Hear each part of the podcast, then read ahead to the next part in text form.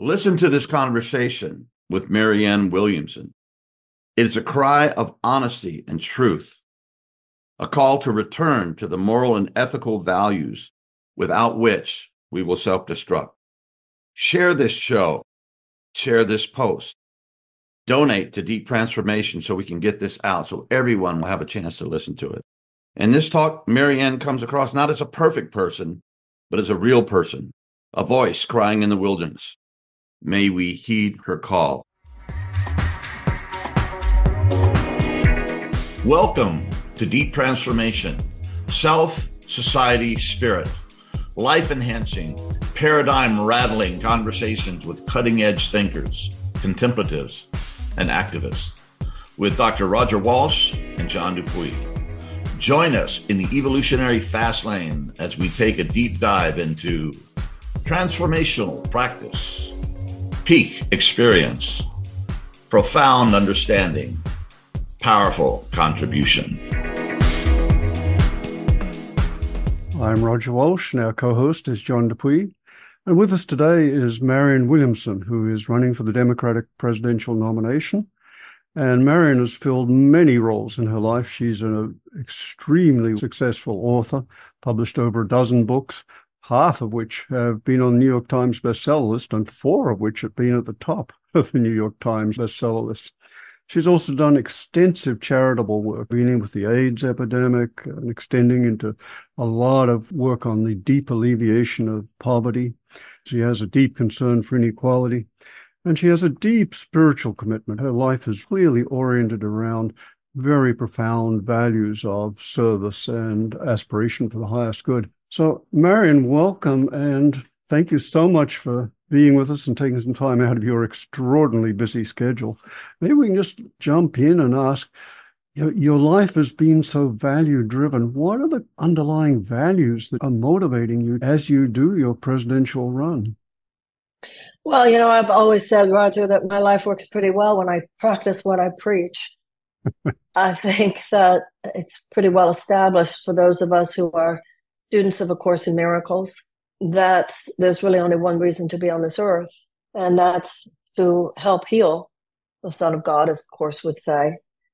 Also, I was raised in a home central to Judaism is tikkun olam, to repair the world. I grew up in a home people very geared, not that it was anything overtly spoken, it was just demonstrated to try to be good people, to try to be there for others, living lives of service. It's just, you know, the older you get, the longer your parents have been gone, the more clearly you see them. And I realize now in ways that I couldn't have even when I was younger, they were really good people. Mm. I think I always saw that about my father, but I think it took me longer to see the sort of moral rectitude of my mother. I think daughters and mothers have their own, you know. Yeah. And by the way, I don't think my life has been any more values driven than anyone else I know. It's just that because so much of my life has been played out in public, I'm neither, you know, I'm neither as good nor as bad as I'm made out to be, you know? You are a Rorschach test. yeah, I really am a Rorschach test. That's become very, very clear to me. Yeah. Yeah. And there's so much pressure exerted on presidential candidates to fill particular roles or to appear to be particular ways. How do you hold to those values in the face of face of those forces? We're living in a very mean spirited time. We're living at a time where ethics and you know the word that's come up for me recently that I there's a lack of honor. Mm. Nothing has any people don't think what is the honorable thing to do? Mm. Would that be dishonorable? People lie so casually. People destroy people's careers so casually. People smear so casually, repeat trash so casually transgress against the values and the ethics of their own chosen profession so casually. Not everyone. We're living at a time, you know, we talk about the deep division in this country. the division I see isn't between left and right nearly so much as between decent and indecent. Mm. And neither side of the political spectrum, by the way, in my in my experience, has a monopoly on either one. Martin Luther King talked about a coalition of conscience. That's what I believe is inchoate and trying to form. It has no nothing to do with what your politics are. Well, I mean, if you're on the fringe of something, yes, but you know, high-minded conservative values, high-minded liberal values. There's something social media had a lot to do with it. And of mm. course, Trump had a lot to do with it. So you put together, you know, there used to be some levees. There used to be some guardrails. Like when we were growing up, it's not like there were never, you know, racist bigots, anti Semites, homophobes. Oh, I mean, we were never perfect. But it seems to me when I was growing up, there was some sense of healthy shame. There was some sense that we were like, everybody got, we were like supposed to try to be good. Now there's not even an agreement that we should try. And so you had this social media, which will give anyone a platform, plus Trump willing to stoke all those forces for his own political purposes. So that he didn't, he did something worse than normalize the almost demonic forces in us. He actually created an argument that millions of people buy. Why not? Why not? So what? That's just blunt. That's how people really feel. What do you do with that? Because that's really the decline of a civilization right there. So then, if you are, so everything is a mud bath. Everything is a mud bath. And then when you have everything money driven, you know, when we were kids, it was Walter Cronkite. You know, when we were kids, the same company couldn't own the TV station and the radio station and the newspaper because it was codified into law. The guaranteed of diversification of information. People understood the necessity for that. Today, the same company not only owns the TV station, the radio station, the newspaper, and the factory downriver which if it's spewing carcinogens, none of those newspapers are going to report on. And they're the only employer in town. I mean, the whole thing, the commodification of our culture, the financialization of our, everybody sees it. Not everybody can put the pieces together, which is why I felt like running for president, I could be of help because I feel, and certainly you, Roger, are an example of this. We, both you and I, have helped to popularize A Course in Miracles. I have felt in my career that that's my talent, that I can read the stuff that some people say, oh, it's just too big a book. And I'll say, okay, I'm going to put it on seventh, seventh grade level for you. Okay. that doesn't mean it's a substitute for reading the book. And I feel that that's exactly what I'm doing in politics, that that's my talent. And if I have any talent, that's it. I can translate. So I feel like and of course, the tragedy of it for me personally, and I don't want to be so grandiose to say it's a tragedy for the culture, but I think when I have on my campaign done what I just said, explained to people, like, let's talk about what's really happened here. And people go, wow, right, that's what's happened. Then it creates a space where we could actually transform things. And this is where you get into the way the press acts, the way political parties act. So adamant. Don't listen to her now. Not because they don't realize what I'm doing, but because they do. So when they say she's unserious, it's because they know I am serious. When they say whatever they say, you know, my father used to say the Byzantine rule. Whatever things appear to be, it's the opposite. So America's, you know, I don't have any more information about where we're going than you two do, but it's a moment of great peril.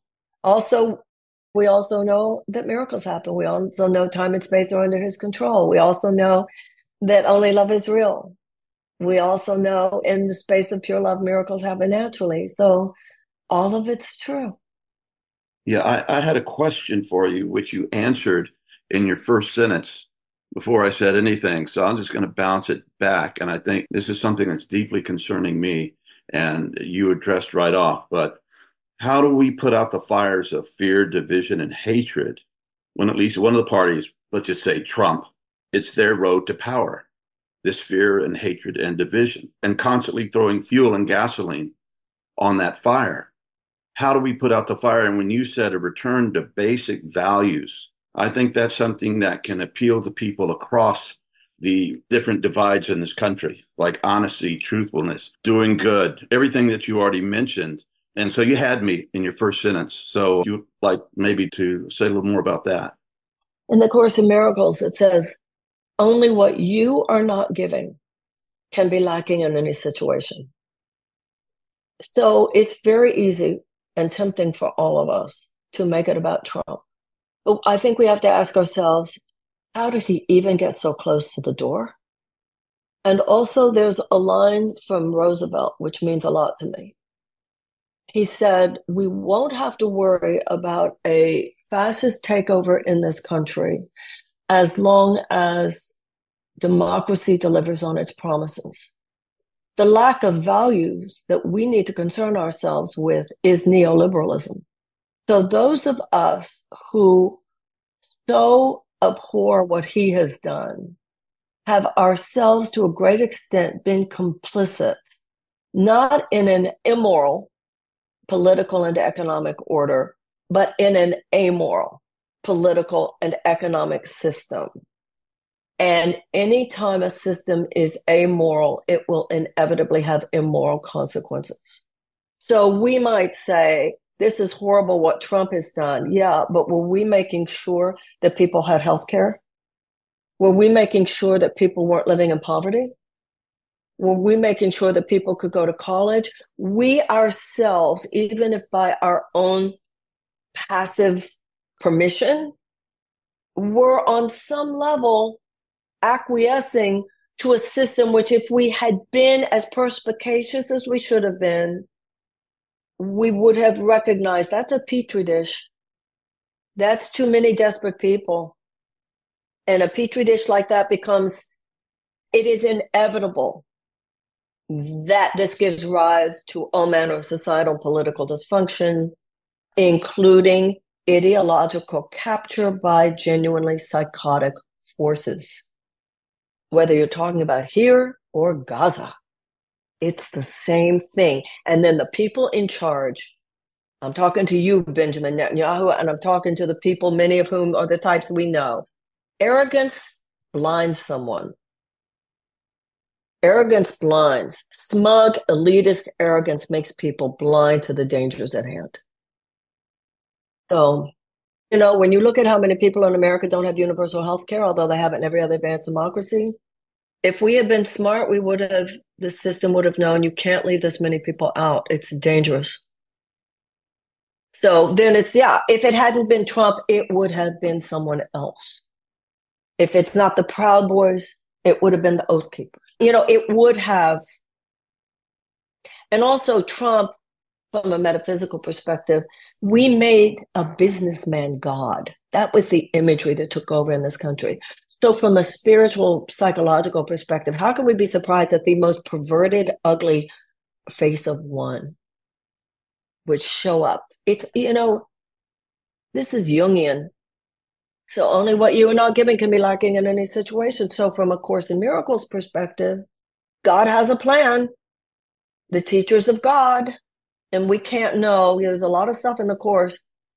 You can't know what's that stuff even at the beginning something in the Roger. You probably know. I don't know, John. Um, assume I don't know if you're a student of the Course in Miracles. Forgive me. Through Roger, through Roger, I am. Yeah. Okay.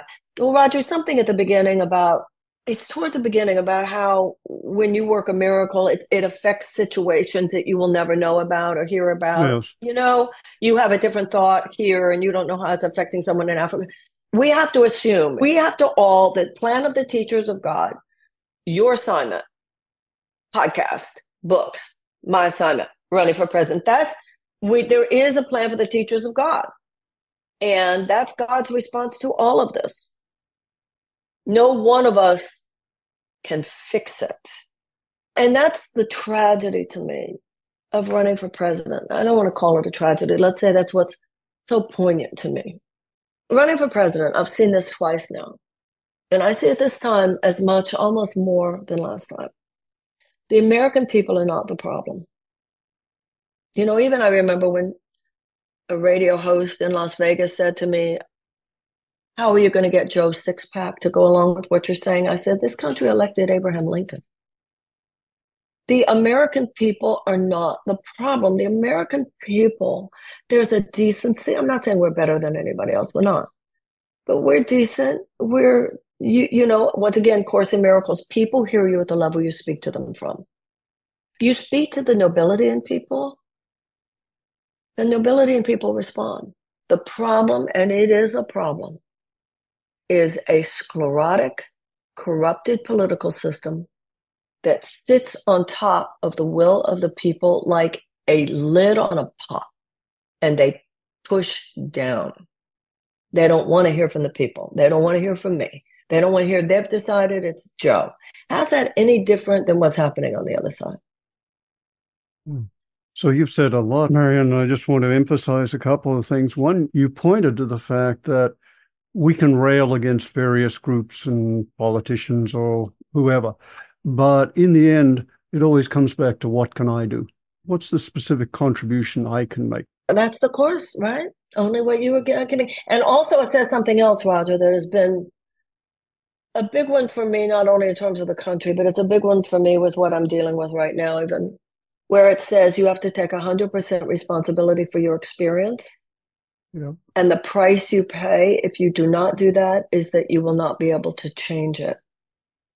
Yes responsibility is responsibility, the ability to respond and, and choose. Yes. And one of the reasons I wanted to be president is I, I thought I could help America look in the mirror. Mm-hmm. Our own policies have caused so much damage domestically and abroad. Yeah. National atonement is in order. You can't blame Donald Trump for everything. No, good point. I also want to emphasize something that you said briefly, but so important that the way in which we, and particularly you in your role as running for president, speak to people is so important. And you you mentioned speaking to the nobility, expecting that from people, and that people respond to our expectations. There's a there's, that's a basic psychological principle, and when so much, as you said, has been degraded in our society, in our communication, in social media, etc. It is so easy, and it's a characteristic of demagogues to speak to the lower, to the less than noble, to the divisiveness, to the fear, the anger, the greed, etc., etc. And so I just resonate when you say, speak to the nobility, and that will, to some extent, evoke and call that forth. Beautiful the problem is that has always been my experience as a speaker in A Course in Miracles. The problem when you're trying to do it politically is that there are so many forces, vicious forces at work to make sure people don't hear you. Don't listen to her now. People that I'm not going to go hear her. Because there are people who know if you go hear her, you might be, I mean, it's almost like witch archetype. And then even if you like me, oh, she got to you. Ooh, don't let her do that. I mean, it's almost like something out of the Middle Ages or something. It's her witchcraft. I mean, they don't say that, but that's almost the feeling. And then what people can do in the media to misquote you or take a one sentence, like you have no idea. You know how in the Course in Miracles about sickness being an illusion? So in my first book, A Return to Love, I talk about the whole thing in the Course in Miracles, sickness is an illusion. Do you know how that's been used to damage me politically? Oh, yes. Mm-hmm. Yeah. yeah. But then, Roger, I don't know. We don't even need to go into some of that. We'll go into some of that privately. No, it's very important. I can tell by what you're saying that you, this is experience talking here. You've been attacked in vicious ways, and I've even seen examples of it. And and how do you deal with that, Marianne, and keep going? Well, you know, I certainly see it as the biggest spiritual crucible of my life. You know, as my, you know, my role as an author and teacher of the Course in Miracles. Listen, I was never everybody's favorite. Nobody is. But running for president, waking up every morning, insults, smear, lies, mischaracterizations, the ugliest things you can imagine from not just out there, but people close. I mean, so the way I'm seeing it, correct me if I'm wrong, what a an opportunity to forgive myself and others. Because you know what? This is what I've come to, and this is why it's a pretty hard moment for me. If I, even with the way people have treated me, and I have been, it's abuse. It's like online bullying, you know? If I had built a strong enough campaign, I would have been able to ride out that turbulence. So as a Course in Miracles student, you know, it's all what are you not giving? If I had, so there's a lot of woulda, shoulda, coulda, where I was not wise. I hired someone I shouldn't have hired. I didn't hire someone I should have hired. I spent the money on this one. I should have spent the money on that. So you have to own it. All that stuff in that prayer, go back to the moment in which you did not allow spirit to dictate. You could go back to that moment now. He will un- undo all consequences of the wrong decision if I will let him. I don't really know how to answer that question except to say I'm trying to practice the Course in Miracles and to remember that only love is real. And also, I do believe this it's leading to something. I don't think it's realistic to think it's leading to my being president of the United States at this moment. But I will be and already feel that I am to some extent a different person and hopefully a better person. You know, that old cliche, you get bitter or you get better. I will either constrict. You know, I love how in the course it doesn't say it this way, but it does basically make the point that the only real failure is what you fail to learn from. Right, right, Roger. There's that part. You, yeah. Some of your biggest failures you thought were success. Some of your biggest successes thought were. The only real failure here is if I don't become a better person from it. So this is taking there's there's a tradition in India of karma yoga, using one's work and action in the world as one's spiritual practice. And what I hear is you're using this incredibly intense, perhaps ultimately intense activity of running for president as a spiritual practice. What I see as a beauty in that is that it's a constant call to you to come from and to speak to and respond from the best place you can. And, you know, that has been as true for me in my political forays as it has been true of any other aspect of my career. And when people have erroneously believed that I went into politics as a divergence, no, this was what I felt was my assignment. You know, Gandhi said, is not politics a part of Dharma too? Yes. He said politics should be sacred. You know, one of the things running is a lot of times I'm speaking in spiritual centers or in yoga studios or in wellness studios. It's been true in the last two weeks. And you go in and people are ready for a different conversation and having a political conversation within that space is magnificent. Magnificent. And it's the only space out of which real healing will come at this point. Yeah. And I appreciate what you said about your role as effectively a translator for bringing the an understanding of the enormous complexity of the issues we're dealing with. And let's face it, the issues of our time are the most complex humankind has ever faced. And for the first time in human history, all the major threats to our survival, even as a species and civilization, let alone as a coherent society and democracy, are human caused, which means that we need not only that, that, at some level, what we call our social and global problems are, are symptoms. They're symptoms of our individual, collective, psychological, and spiritual dysfunction and immaturity.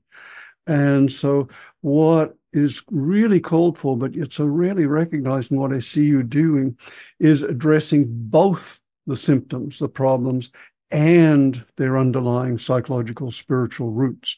And that's a rare and much needed contribution. And whether you succeed or not in becoming president, and hopefully you will, but even if not, then there's an example, there's a modeling, and there's a, a pointing to a richness of thought and integration that is so desperately needed in these when when divisiveness rules. Absolutely. The 20th century was a very mechanistic mindset. The world is a big machine. If you don't like what you see, you just tweak the pieces of the machine, right? There's a British physicist, James Jeans, who said, It turns out the world is not one big machine. The world is one big thought. The 21st century, far more holistic, far more whole person. And you see this in the younger generation, much more openness to the discussion of root cause and not just symptoms, much more of a realization. You know, it's that old Einstein thing. We will not solve the problems of the world from the level of thinking we were at when we created them. All of the political elite the political powers in this country today, it's very transactional. Just treat the symptom. The conversation that will move us forward is transformational. Deep transformation is the title of your podcast. You've got to address root cause. And what I have always felt made me the person to do this was the work I've done with the course. You have to say to your country, what are you not giving? Where do you need to atone? It's the same thing. Yeah. There's so much we could get into here. I'm thinking where where to go. Maybe just come to something very one very concrete issue, and that is you've spoken eloquently about the current crisis of the Israeli Hamas conflict, the war, this tragedy that's been unfolding over the last several months. I'd love to hear you speak, you know, share some of your our context and say what I've really appreciated about the way you've presented and discussed this issue is your capacity for holding multiple perspectives on multiple sides and honoring the and acknowledging the suffering on all sides. Just love to hear you speak to this. Well, you are so right. The Course in Miracles says God does not give you victory in battle. God lifts you above the battlefield. It also says in the Course, the holiest spot on earth is where an ancient hatred becomes a present love. And when it comes to Jews and Muslims, so remember there was an ancient love. I mean, historically, going back many, many centuries, Jews and Muslims got along better than either one of them got along with Christians. So this is, you know, this is a modern aberrational horror. I wrote an article in Newsweek magazine a couple years ago about unprocessed trauma in both Israelis and Palestinians. The Israelis that having been traumatized by the Nazis and the Palestinians that having been traumatized by the Israelis.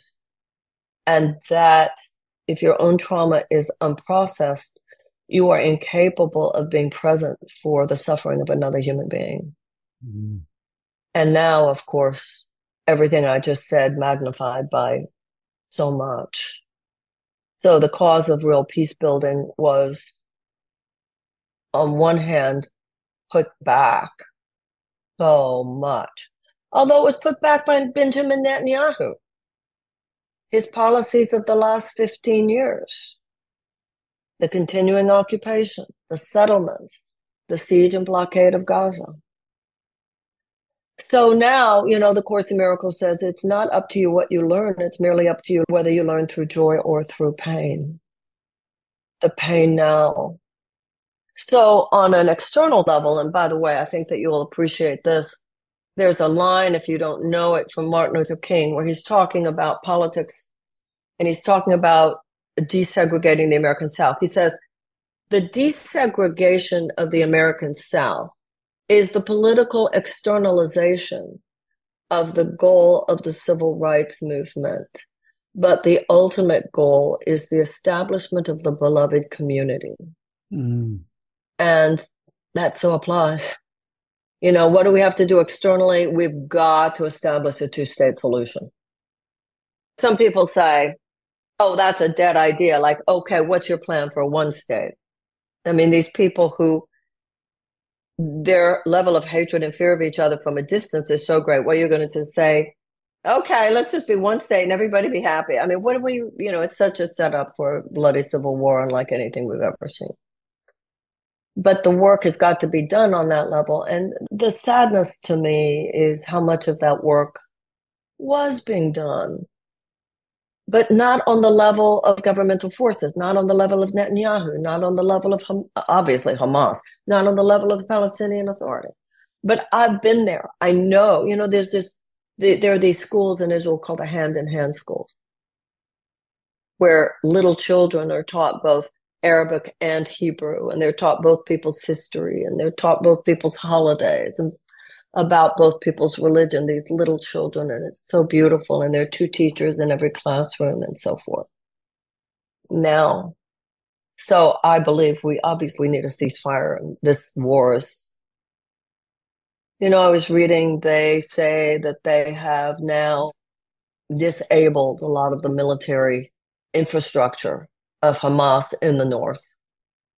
But the cost, the human cost is such that whatever danger they got rid of, they've created so much more.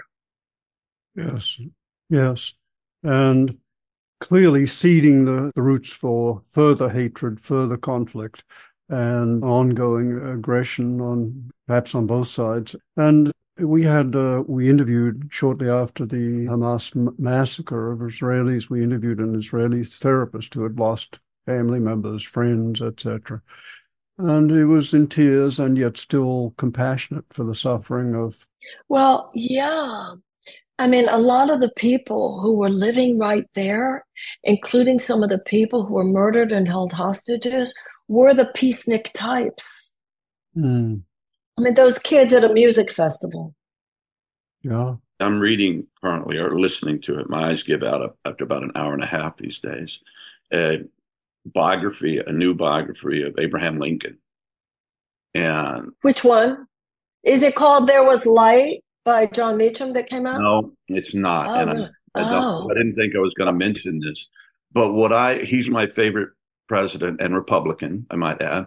But what I feel, I feel there's a lot of similarities between you and Abraham Lincoln because he was continually growing. He was running for president as the president. He took on the suffering of our country, both sides, and realized what had to be done. But there was a continual growth and there was an honesty and admitting when he was wrong. And I just never had a conversation like this or heard a conversation with somebody who's running for president who is so deeply honest and so deeply I can feel the pain that you're suffering and the pain that you put yourself in by putting yourself in this position. You really are taking on all these different divisions and all this hatred and all this stuff and trying to bring us back together in a way that that is very similar to Abraham Lincoln, similar to his greatness. And I just want to say it's, Marianne, it's very moving. Well, thank you. Abraham Lincoln lived at a time where human authenticity was prided rather than derided within politics. So I'm not doing anything that people don't do. It's just that politics is this box of toxic inauthenticity. Because if you are going to be real, if you are going to be dedicated to growth, on any given day, there could be 16 gotcha moments. Oh, then you admit blank, blank, blank. Yeah. And that becomes the headline. Yes. So you really, when you are in this field, you understand how politicians become wooden.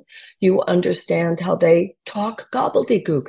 They're afraid to talk honestly.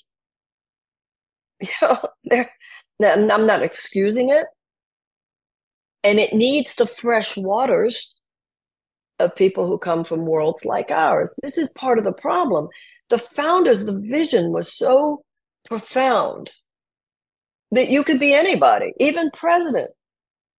You know, the the Constitution says that in order to be president, you have to have been born here, you have to be 35 or older, and you have to have lived here for 14 years. It doesn't say you have to have been a lawyer, congressman, senator, governor, because we're leaving it to every generation to determine for itself what skill set, what quality of person do you think in your time is most necessary to face the challenges you're confronted with?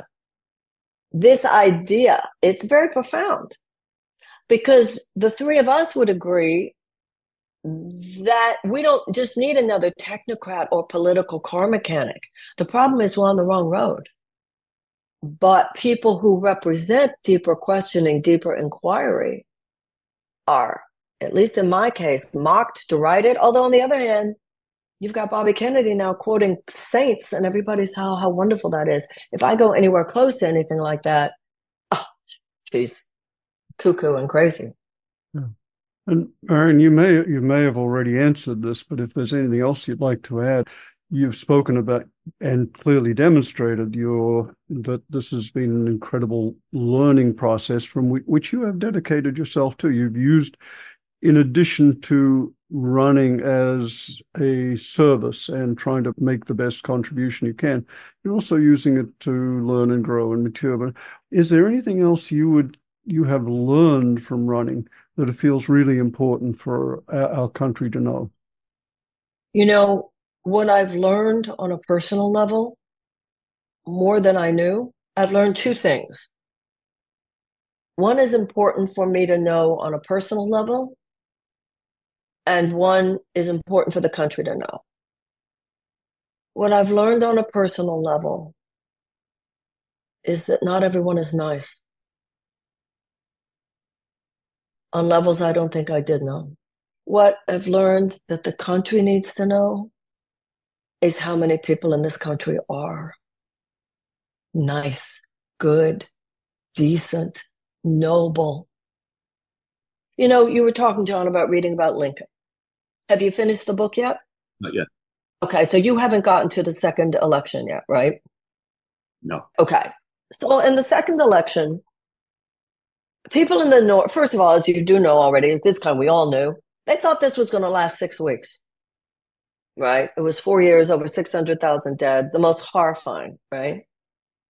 And for the second election, people were saying to Lincoln, enough already. And his opponent was saying, let's say to the South, keep your slaves, just come home. Come back into the Union. We'll let you keep your institution of slavery. Just come back. That's the perfect compromise. And obviously, people in the North, people in the South weren't voting in that election. People in the North were understandably saying, why should my husband, my son, my brother have to die because they have slaves? We don't have slaves. I'm in Massachusetts.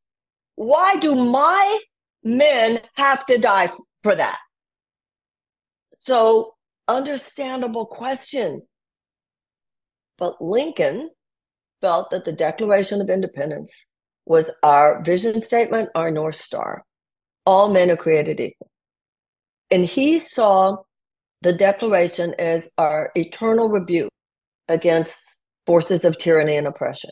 So he felt that if they come back and have slavery, then we've kept the union together, but we've hollowed out the heart and the soul and the purpose of it all. Right? So he expected to lose. Think what it means that he won that election. It means millions of people chose against their own best interests so that the slaves could be free it's so profound that they reelected him. That's not said enough. And if you read the second inaugural, you know, everybody talks about the Gettysburg Address, which is obviously one, I mean, goes without saying. But I think that second inaugural, and also Roger, I, I mean, the the spirituality, and you know, his he saw everything. One of the things I learned reading There Was Light, which I can't say was a great book, but I did learn some things about him I didn't know that read last year, is how much of the whole conversation around slavery in the Civil War was biblical. Because the Bible was so important to people at that time. So the South saying, the Bible says we can have slaves. And the North saying, the Bible says we can't have slaves. So it's fascinating. And if you read the second inaugural, how deeply spiritual his whole conceptualization of all this was their reverence for the Declaration of Independence, their reverence for the Bible. Their, these were people who, and not just Lincoln. And we have so declined. Yes. Yes. And I feel both sad to at the contrast, and I feel both reminded of the inspiration of some of our history and uh, and the great people who have upheld values in our country. And I deep respect for you in queuing to that that path of trying as best you can to bring that bring the, those values back into our public discourse and our political life and our and our country and culture. Marianne, I know your time is extremely valuable and we're coming to the end of the 45 minutes that you have. Is there anything else you'd like to say? Well, I'm just grateful to have had the experience of talking to you guys. I hope we can do it again sometime. You know, another line from the course an idea grows stronger when it is shared. And so the work that you're doing on your podcast, anytime any of us, you know, once again, deep transformation. You know, this is ameliorative for the culture and all the ways that you and I know about as, as students of the course. We don't know who might be listening and so thank you. I'm honored to have been here. It's just so wonderful when I'm at a time and within an experience where cheap and shallow conversation is so the order of the day, even among people who either know better or want, you know, sometimes with these people, I feel like you go to therapy, you go to AA, you whatever. Why are you pretending that politics has to be about something else. So thank you for, thank you. Thank you for having me on. I hope I can be on again sometime. I've been a fan of yours, Roger, for a long time. And it's lovely to meet you, John. And I hope that, I hope that everything goes beautiful with you. And thank you for having me. And I hope we can do it again sometime. I would ask our listeners to share this conversation with everybody they can. Post it, get it out there. That's incredible. Thank you. Thing that you just gifted us with, Marianne. Thank you very much. Thank you. Thank you so much, guys. Have a beautiful day. Much love to you. Thank you. Thank you. Bye. Bye. Thank you very much for being a part of this conversation. We hope that you were moved as we are moved being part of it ourselves. We'd also like to say that this is being funded by Roger and myself. It comes out of our pockets. So if you would like to help us to mainly to get this podcast out to more people, because the bigger audience have, which is steadily growing, but the more people we can reach and the more marketing we can do, the more positive effect we can have on the world. So we've done a couple of ways, but we'd like you to buy us a cup of coffee. Very simple. And I do that with podcasts that I support and I find it's very satisfying. So thank you for your help. Thank you for your presence and thank you for all you are and all you do. We love you.